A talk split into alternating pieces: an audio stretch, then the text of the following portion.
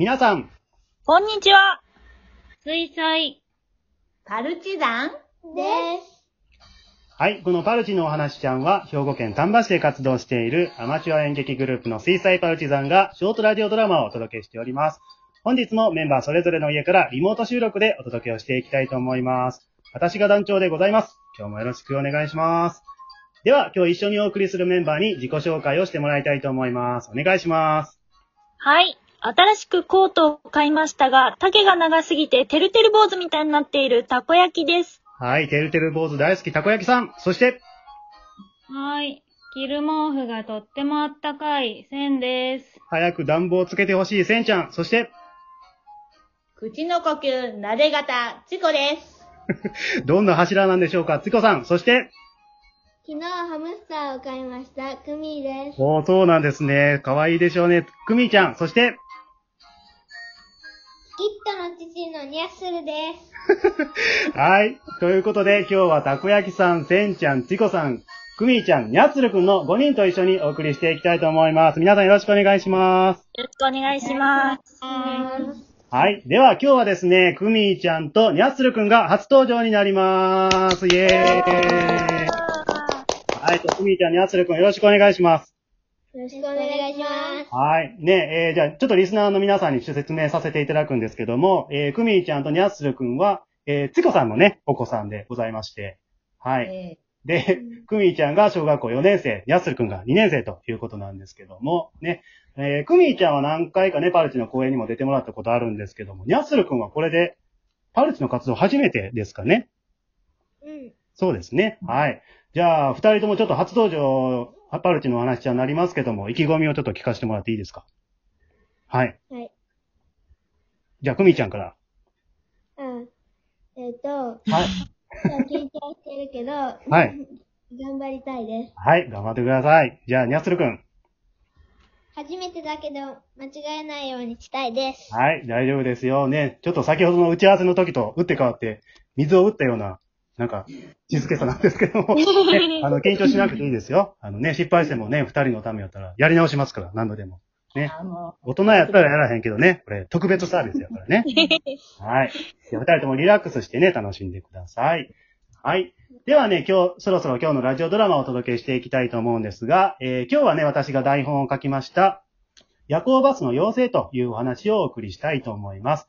えー夜行バスにね、乗られたことある方も多いと思うんですけども、まあ、そこで多くの方が直面する試練がですね、いかにスムーズに睡眠に入れるかだと思うんですけども、ね、まあ、あの、非日常の空間と、まあ、それに加えて耳に入ってくる走行音とか周囲の雑音、まあこれに敏感な人は眠るのが至難の技になるわけでございますが、まあ、そんな試練に立ち向かう一人の女性のお話でございます。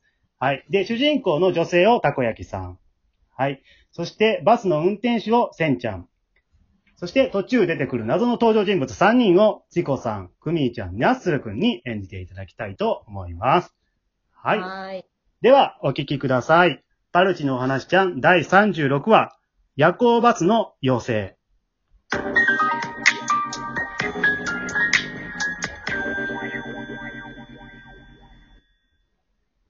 本日は夜行バス青春ビクトリー号東京行きをご利用いただきまして、誠にありがとうございます。約2時間後、サービスエリアにてトイレ休憩となります。今日、私は東京で暮らしている彼に会いに行くために、久々に夜行バスを使用することにした。学生時代は音楽フェスや某テーマパークへ行くのによく使用したけど、社会人になってからは久しぶりだ。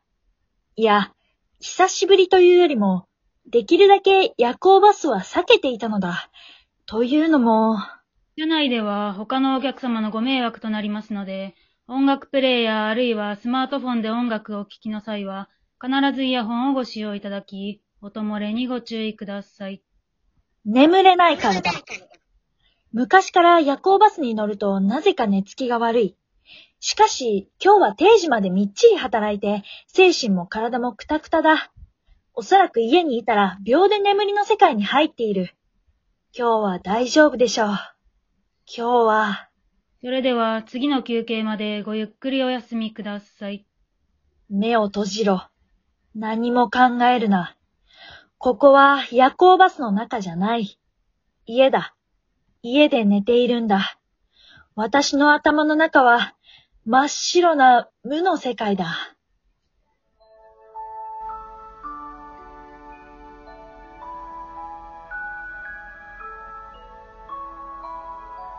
さあ、もうすぐ私は夢の中に、べーん、べーん。げ、ブーン、ブーン、べーん、べーん。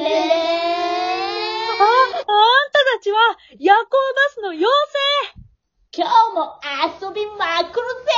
イエーイヤッホー精また出てきやがった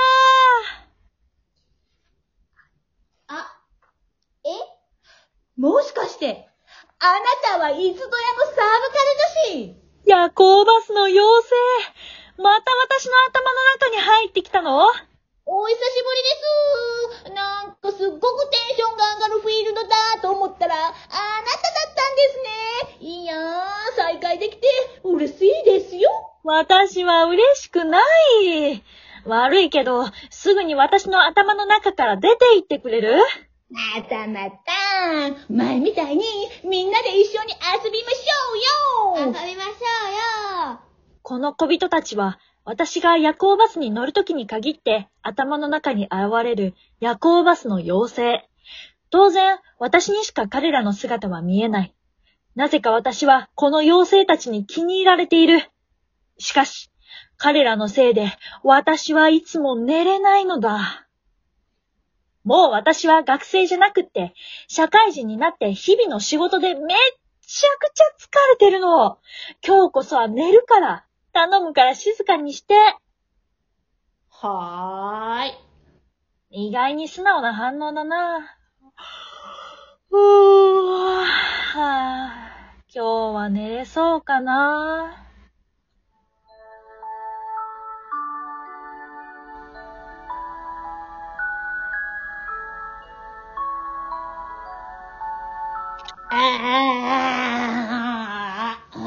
暇だな。ねえねえ、あれやりたい。運動会でやる帽子取り合うやつ。やりたい。え？え、やる？やっちゃう？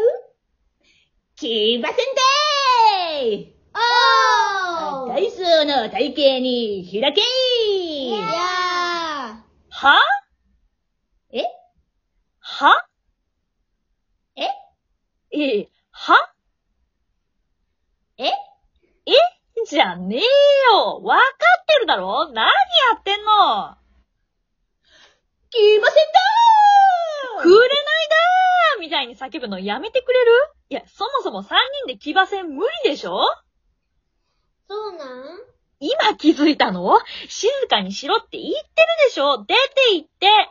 わかりました。今度は静かに遊びますから、さあ、早くお休みください。ほんとだね。頼むよ、マジで。はーい。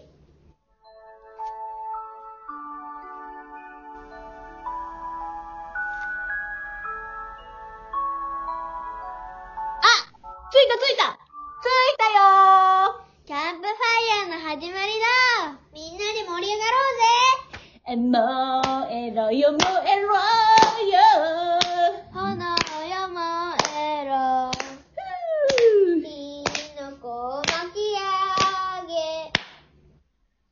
うーん知らねえのかよ。歌詞知らねえのかよ。みんなで肩組んで歌おうぜキャンプファイヤーすな頭の中で火を燃やすんじゃないお客様、お客様、あ、は、はい。どうかされましたか？先ほどからずっと独り言叫ばれてますが。し、しまった。うわぁ、現実世界と頭の中の切り替えがもう、もう、難しい。他のお客様のご迷惑になりますので、静かにしていただけますか？ど、どうも。すいません。あ、周りの方も、すいません。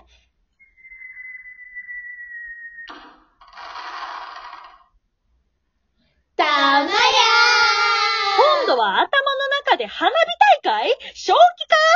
お客様？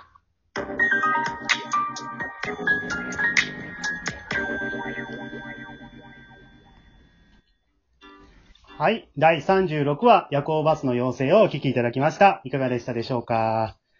ね、あの、妖精たちが、さすがですね、息ぴったりで、ね、この、この連携で邪魔されたら相当うざいと思うんですけども、ね、まあ、あの、夜行バスにね、うん、あの、限らずですけどもね、こういう非日常の空間ですぐに眠れるかどうかっていうのは、真っ二つに分かれるわけなんですけども、ね、まあ、自分なんかは結構、明らかにこういうところではね、寝れない方なんで、朝に目的地着いたら半分白目でね、バス降りてた記憶があるんですけども。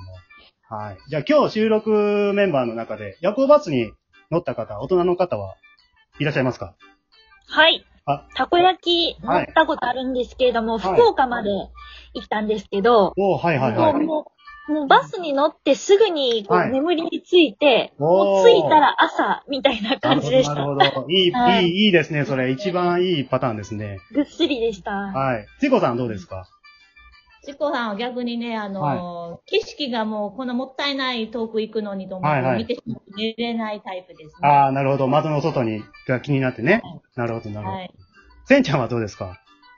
私は、バスは酔うので乗らないですね。